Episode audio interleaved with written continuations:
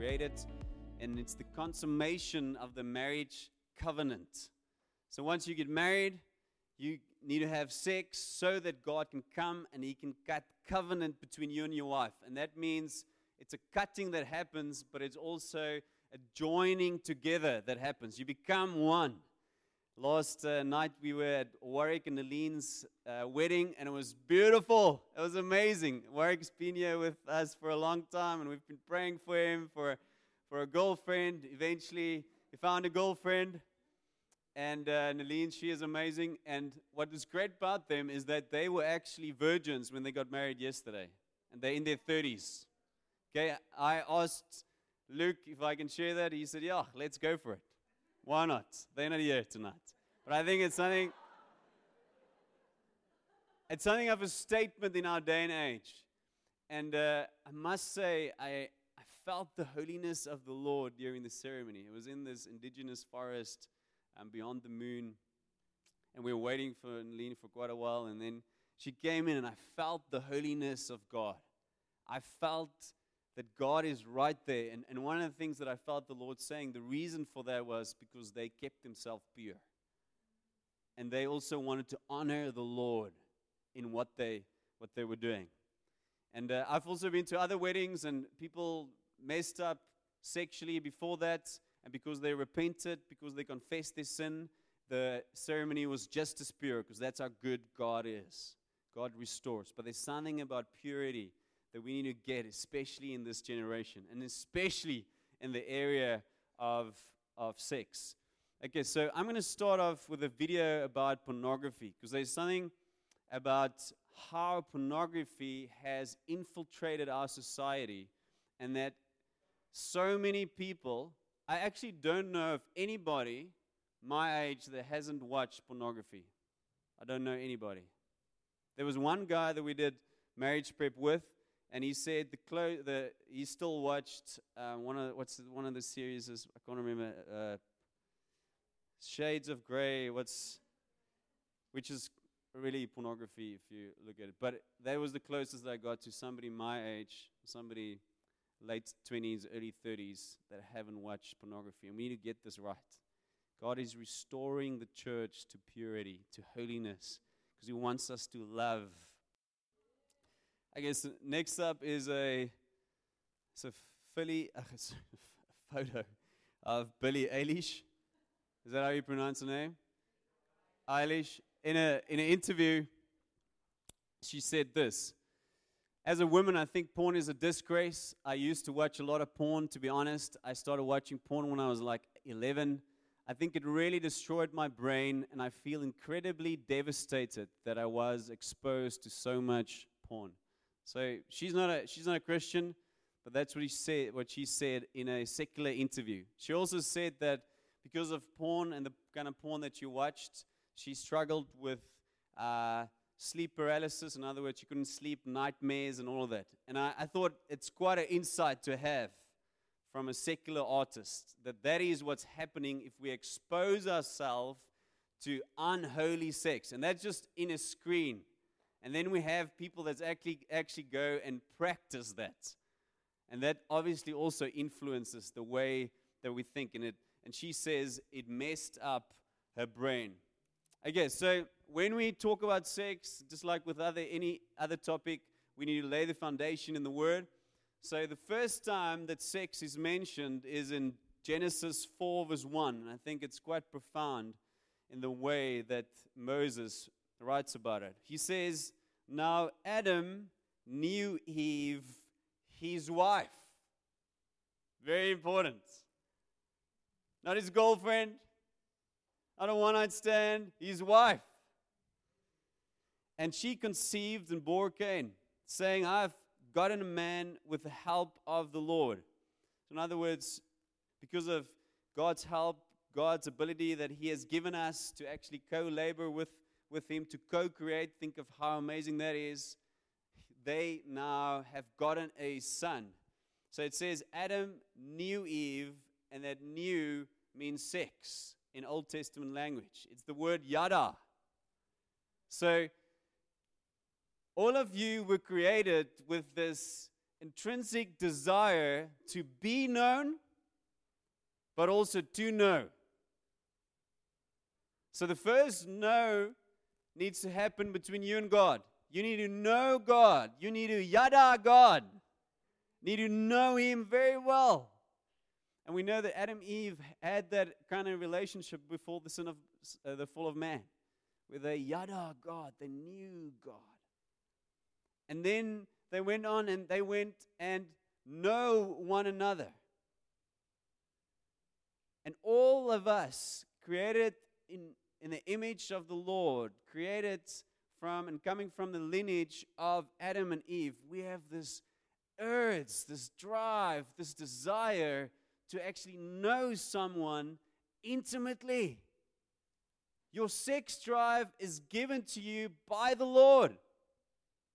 But it can only happen once you have a husband, once you have a wife. Adam knew his wife. Why? Because it's a godly covenant that is created the moment you have sex. The moment you become intimate with your husband, there's a covenant that is made. But God can only bless that which He put together. So now that's why marriage is so powerful. So last night, Warwick and Aline, it was beautiful because Warwick's dad actually did the ceremony and he gave them a lecture on sex, which was a little awkward but also beautiful. And Warwick is quite a shy guy but also awkward, and Nalene is standing there, hey, I'm the daughter-in-law and I need to hear this now from my father-in-law. But the context was so holy and was so pure.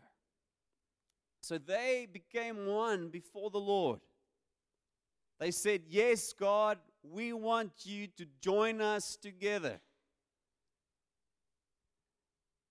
And then it was a safe environment for them to actually know one another intimately.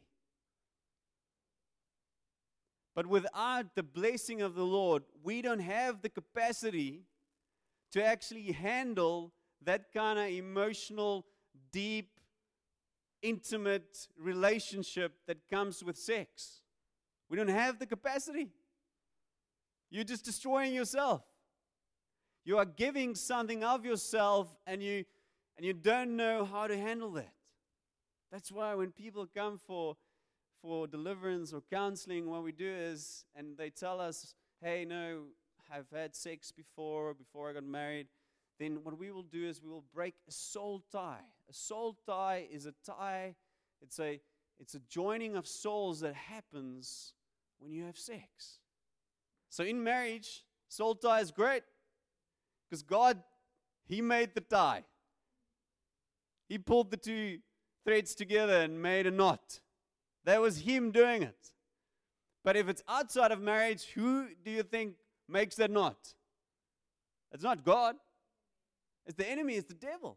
So you have to untie that, and you need to just illustrate to them, listen here, what you've done is you have given your heart to somebody else in the most vulnerable, intimate place during sexual intercourse. You have given it to them, and you have become one outside of covenant, and your soul cannot handle that, and now you've detached yourself again. So now there's a piece of you on that person, on your ex-girlfriend or that one-night stand, and you need to take that back. In prayer, you need to ask the Lord, Lord, heal my heart. Because we are not able to handle that kind of intimacy without the blessing of the Lord. So, sex is holy. It's beautiful. And looking at my life, you know that I had sex at least 4 times. Because I have 4 kids. And it's beautiful. And you should celebrate with me. Whoa, my pastor, he had sex at least 4 times.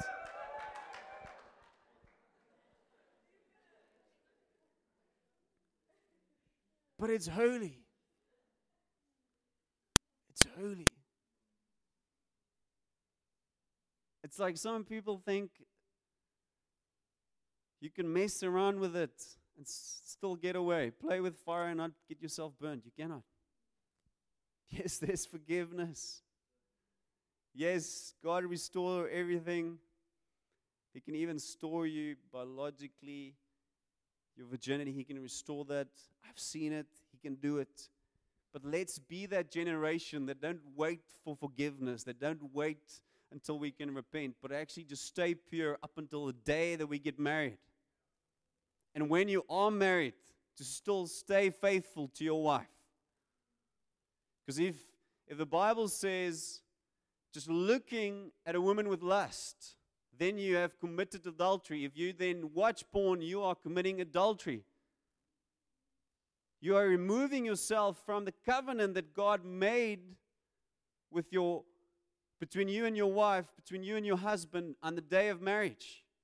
You're stepping outside of that. And you know who loves that? The devil. So he can destroy your brain. He can mess around with what's happening here, your belief system. I was told that detectives, one of the things that they do is when they do an investigation is to look into the perpetrator's internet search history.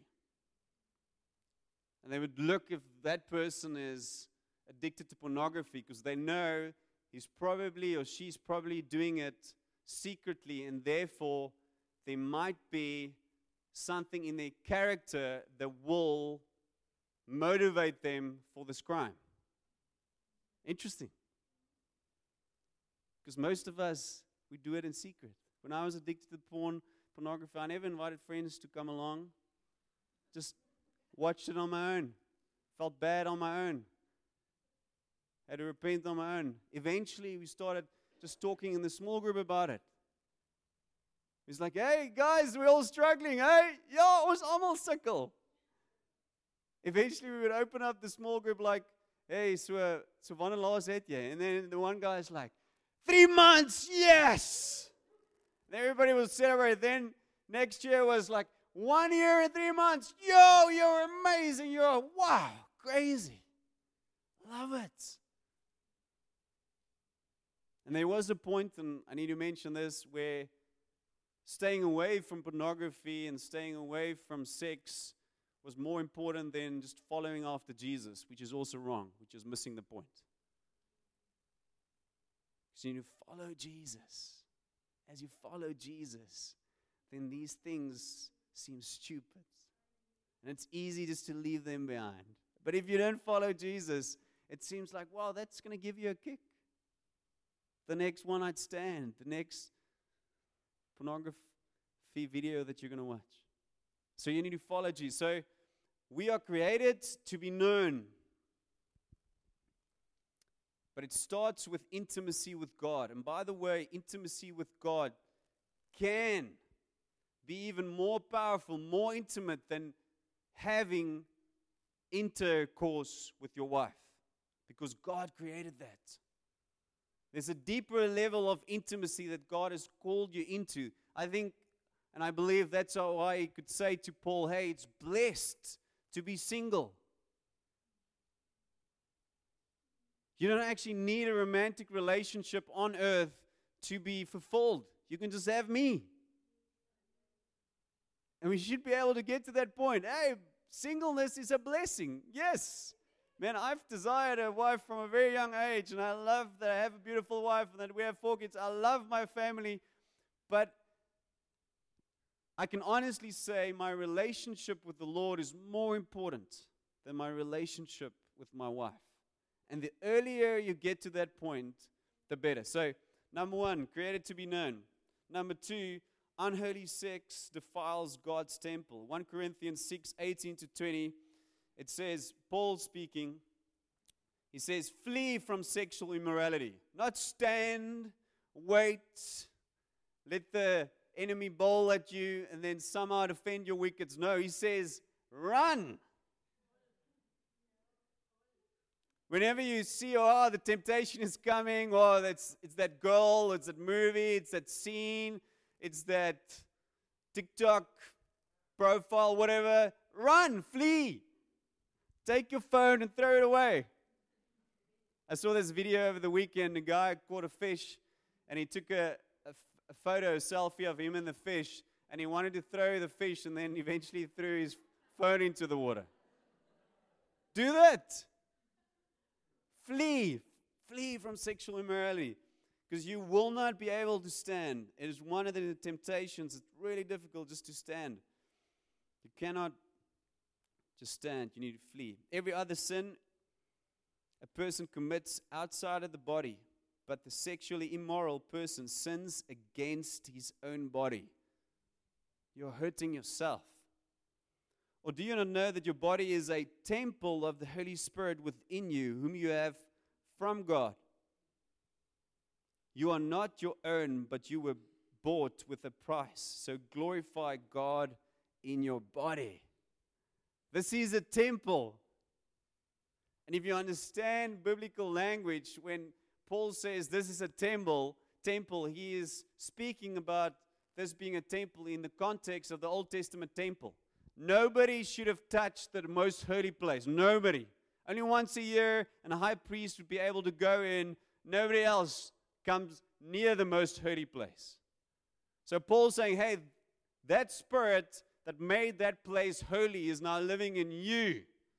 So don't let anything that's going to defile that, and especially sexual immorality, because it is done to your body. It happens inside of your body. When your heart gets molded, when your heart gets attached to another person's heart in an ungodly covenant, don't let anything like that come near to you, because you're defiling the temple of the Lord.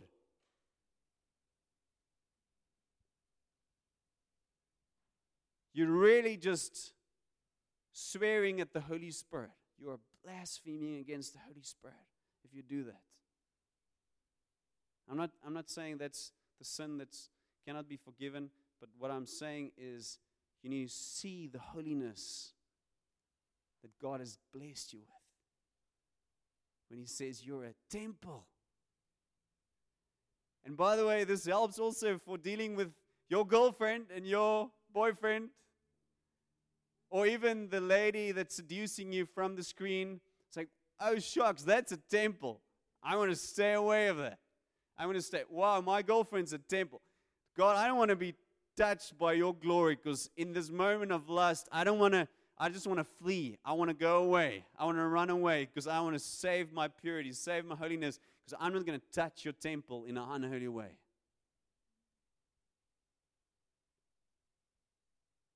I don't want to defile what's holy and what's beautiful. Number 3, self-control is necessary. 1 Thessalonians 4 verse 3 and 5. So in other words, you have a responsibility. You cannot say, oh, but that's just what teenagers do. That's just what men do. We are created like that. We have that kind of sex drive. And I've often heard people who came to me and said, hey, I was at this psychologist, or this person came and speak to me and said, hey, it's fine if you masturbate, because that's what teenagers do. No, it's not fine. You were not created to have sex with yourself. It's selfish. By the way, there's a lot of psychologists that say that. No. I've been through that. It just makes you so selfish. It brings guilt and condemnation to your life. It destroys your relationship with the opposite sex. It is stupid. And if you're doing that, you can stop it, because God has given you a spirit of self-control. God has created you to be holy. And yes, if you fall maybe, then go back to God. Get a friend, say, hey, listen here, I fell, but that's not who I am. I want to love God. I want to love my future wife. I want to be faithful. But you have a role to play. You need to condition your body. You need to condition your mind. For this is the will of God, your sanctification. In other words, sanctification speaks of that difficult process. We were like, God, we are saved by grace, but now your grace needs to start working in us. So every day I need to choose to surrender my mind, my heart, my soul, my thoughts, everything. I need to choose to surrender. It's difficult to always choose for God. Choose for love, holiness, to be unselfish, to choose to go and sacrifice.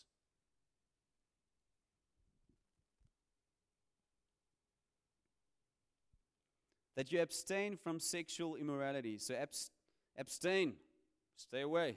That each one of you know how to control his own body in holiness and honor, not in passion of lust like the Gentiles who do not know God. Don't be like the entertainment industry. You can control it.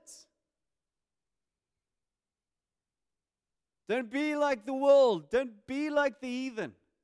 And again, the reason why God's saying these things in His Word and why the apostles are teaching us on this is because holiness facilitates better relationship with God. He wants to be closer with us. He wants to give everything of who He is to us so that we can have an impact on this world. But now we're still struggling in our mind because of our sin and our selfishness and our sexual immorality and our inability to get over pornography. But you're supposed to conquer the world, not struggle with lust. You're supposed to think of where will I go to sacrifice my life? Not how can I get that girl to do what I want her to do. It's immaturity. And this thing is controlling, especially people that are teenagers. You're not supposed to just be selfish. Think of yourself. You should be able to start thinking of God, where can you use me? How can I impact this world? How can I serve my teachers? How can I lead my class to Jesus? What can I go and study so that I can change the world? So that I can educate them, whether it's to get out of poverty or to build businesses that will glorify God. This thing is keeping you from your destiny and from your purpose. So it starts with self-control. And there was actually a study done by a guy called Walter Mischel. He was from Stanford in the 70s. And what he did is he would put young kids in a room, and it was a study that started when they were young, and he eventually followed these kids up until, I think, late 20s, into their 30s. And this is what he did. So he would call one kid into a room, and they would place a marshmallow in the middle of a table. And he would say to this kid, okay, if you can wait until the adult comes in, you'll get two. And then some kids obviously ate the marshmallows, probably Kennedys, they ate the marshmallows. And then the other kids, the Koreas, they didn't eat the marshmallows. And then they received two. And the interesting that they found tracing these people's stories were that the people that could practice delayed gratification, there's a key word for all of us when it comes to sexual desires, delayed gratification. Slap the person next to you on the shoulder and say, delayed gratification.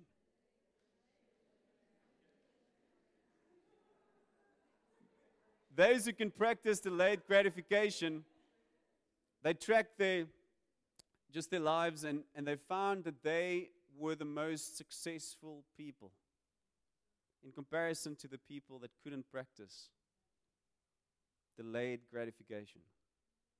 So if you do this well, it's not only that you will have no condemnation, nothing to ask forgiveness for when you come for marriage prep with us, but you will also learn a very important skill in life, self-control, delayed gratification. And according to that study, you will be more successful than the people that couldn't. Practice self-control. So once I wrote this article it was the Afrikaans version of News 24, and I said what I propose is that we marry people with marshmallows on their wedding cakes. Just to say, I made it. Because in this world, people can figure out the most difficult maths problems, can build the most amazing technology, but somehow this world says you cannot stay a virgin up until the day you get married.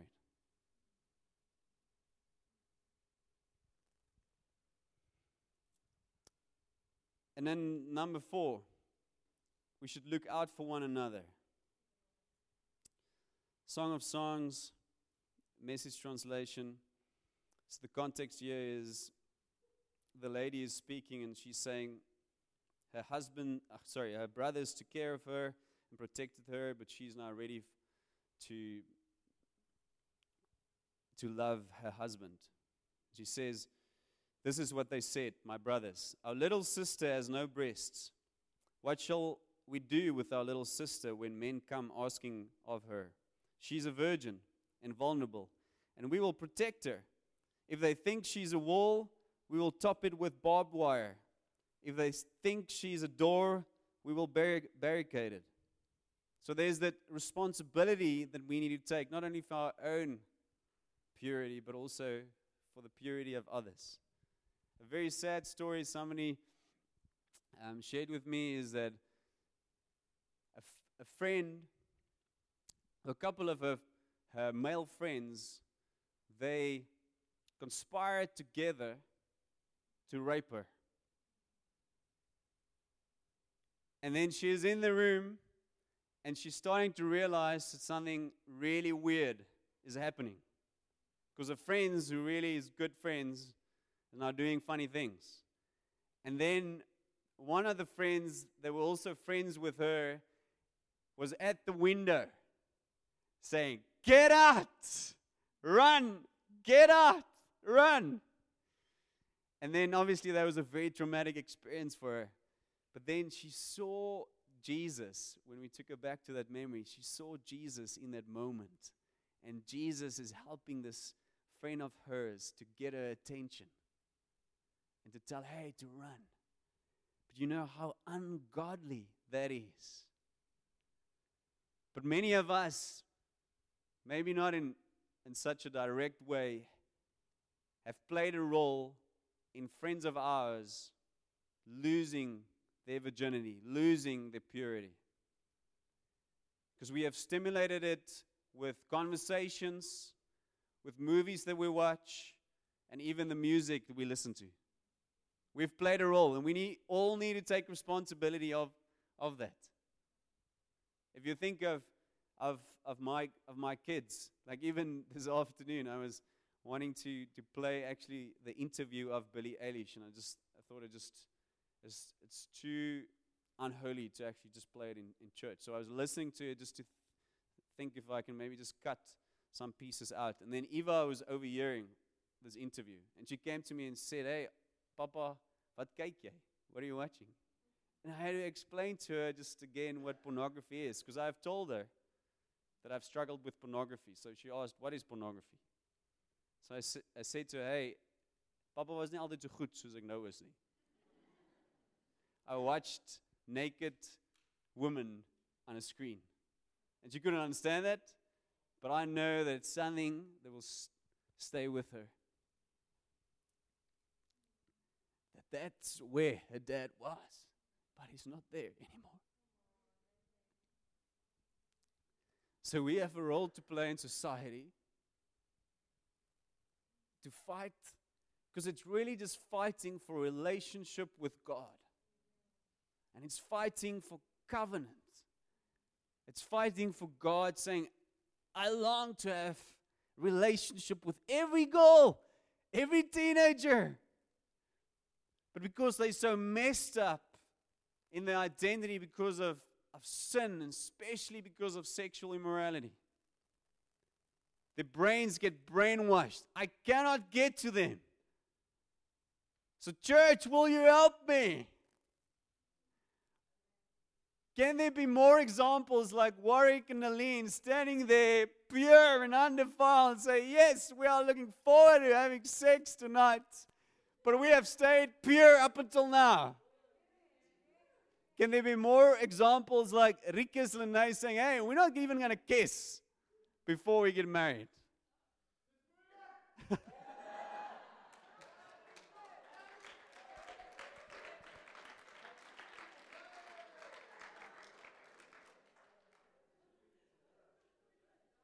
So we need to help one another.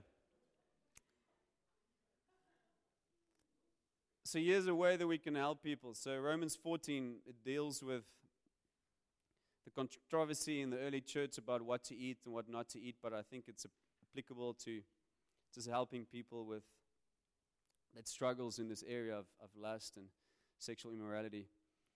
It says, therefore let us not pass judgment on one another any longer. So whether you eat everything or whether you don't eat anything. It's not a good thing to pass judgment. But rather decide never to put a stumbling block or hindrance in the way of a brother or sister. I know and I am persuaded in the Lord Jesus that nothing is unclean in itself. So this is not talking about pornography, movies, or music you listen to. This talks about food. But it's unclean for anyone who thinks it's unclean. So there is the key. For if your brother is grieved by what you eat, and I added there, or wear, or watch, or listen to, or your profile on Instagram, or on TikTok, you are no longer walking in love by what you eat, or wear, or watch, or listen to, or your profile. Do not destroy the one for whom Christ died. So we must not be thinking of, hey, oh, I like and I enjoy this, showing off my body, or listening to this kind of music. But think of your little child. And I'm constantly thinking of this because little Julia is 4 years old, and whenever, every now and then we listen to it, whether it's a KFM or secular song, I'm like, no, these lyrics cannot go into her head now. Boom, off. I don't want it. Why? Because I don't want it to stumble. And some of those things are not even, it's not like really that bad. It's just, I don't want to defile the mind of a 4-year-old child that's my child. I don't want to. So think of your friends. Think of how you can help them to be holy.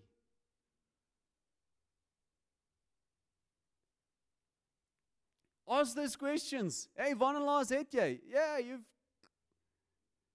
you've confessed 2 months ago. How's it going? Listen, hey guys, let's be honest, yeah. We all struggle with this. And by the way, even if you're married, doesn't lust, the temptation of lust doesn't go away. So, hey, married guys, how's it going?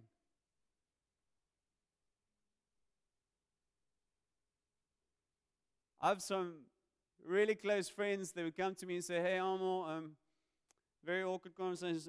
Amo, one guy came to me and said, Amo, I just had a problem.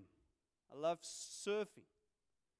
Then I started watching ladies that are surfing.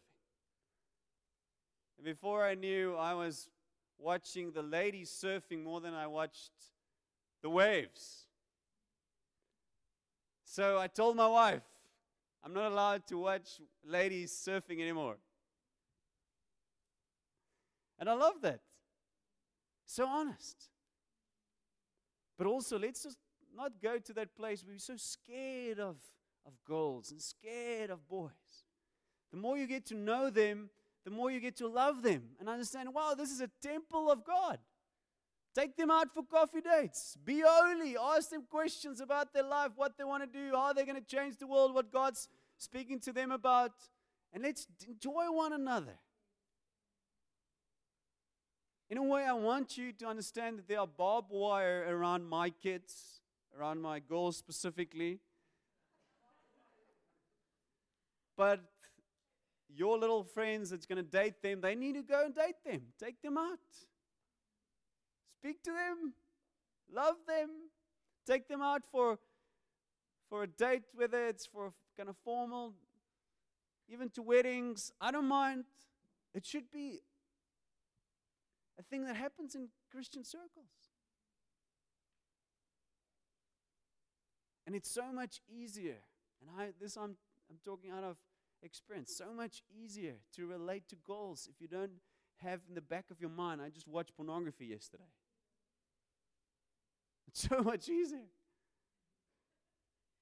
You're like, every time it's like, wow, man, I think this goal is going to look straight through me. And it was so great. So when I started dating Cornell for the second time, that was in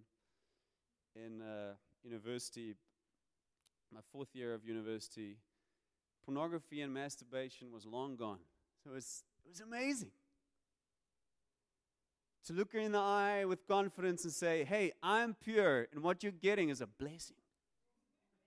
Not because of how great I am, but because of what Jesus has done. It took me a while to actually tell her about all of this. But I knew that I'm holy. I knew that I wasn't holy, but I knew that God made me holy by relationship with Him, and then also by helping me to abstain, to flee sexual immorality. So I'm passionate about this because we need more Christian weddings. We need more Christian babies filling the earth, changing the world. Okay, can the band come up? So let's summarize. 1, we are created to know and to be known. So this desire that you have for sexual intimacy, don't let the devil fool you and tell you it's bad. You must just channel it. Say, hey, devil, the marshmallow's on the table. I'm waiting. 2,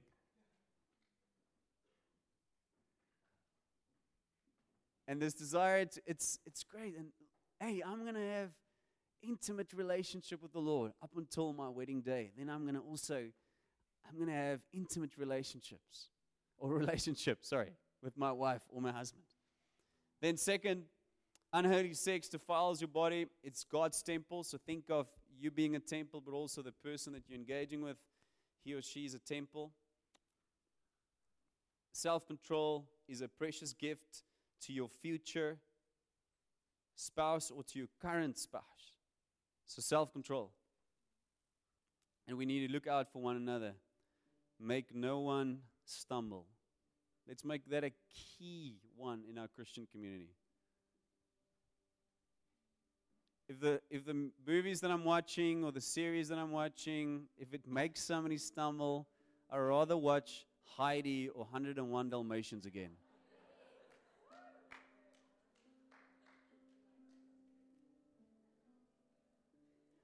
It's a small sacrifice. So on your chairs you'll have this card. My dad gave us these cards when I think we were 10 or 11. And we had to sign this. So I want you to go home and sign this. It's a commitment. I know all of you sitting here, most of you sitting here, you want to actually do this. So it says this, in honor of God and my future spouse, should say current spouse also, I, Armour Kennedy, pledge to live the rest of my life in sexual purity. And then key, help me, Jesus. And you put the date down, you sign it, and then maybe with the marshmallow on your wedding day, you give this to your wife and to your father-in-law. And I'll go and I'll sign it on the back also. Stamp of approval, Pastor Armour.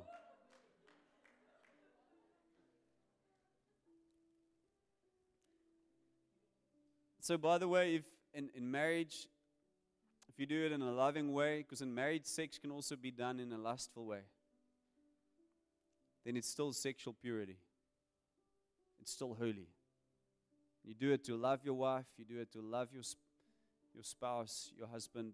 It's sexual purity. So let's close our eyes. Can you just pray this after me? Say, thank you, Jesus, that you have created me to be known, but also to know, to Yada. Lord, I'm looking forward to knowing my wife in this special way. Lord, I commit today to be holy and also to help others to be holy. In the name of Jesus.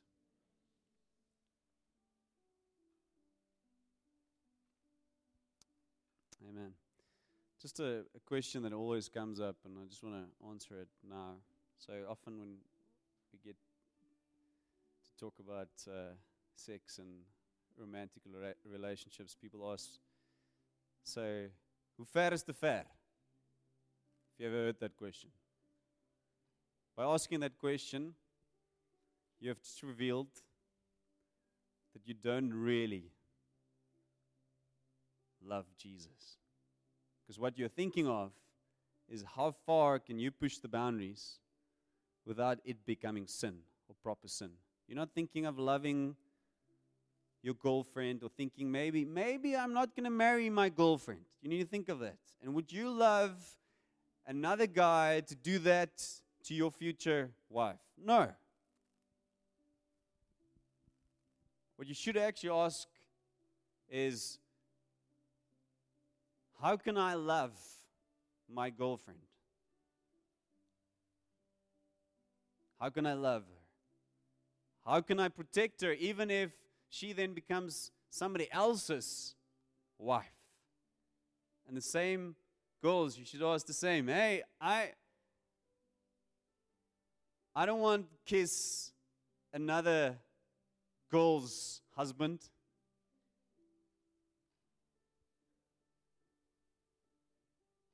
So let's get rid of lust. Let's see how we can give. And practice it with your friends. Look at their needs. Understand how goals work. It's going to take a long time. You'll be able to figure it out with Jesus. Take them out for coffee dates. Invite them to Nae shows. I just hope your girlfriend's name is not Susanna. What's that? There was a song that she sang that says, Sana Sunmo, or something like that. Okay, so close your eyes again. If there's somebody in this room and you don't know Jesus, or you want to come back to Jesus, then I want you just to raise your hand. To say, that's me, I want to come back to Jesus.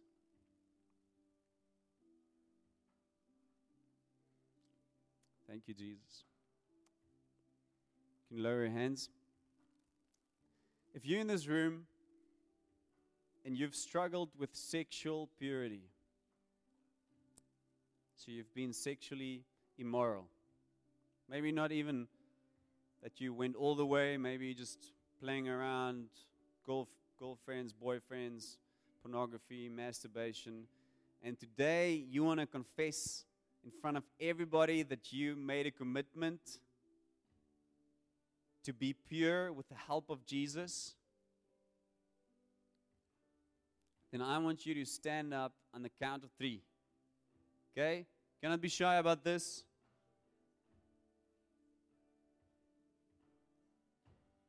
And if you're sexually pure, you don't have to stand up. Just those who from today onwards want to make that commitment. You just sense the Holy Spirit saying, you need to make that commitment. Okay, on the count of 3, you can just stand up. 1, 2, 3.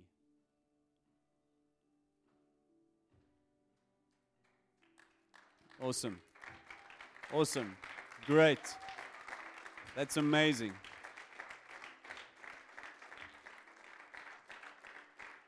Okay, this is honorable men and ladies, this is amazing.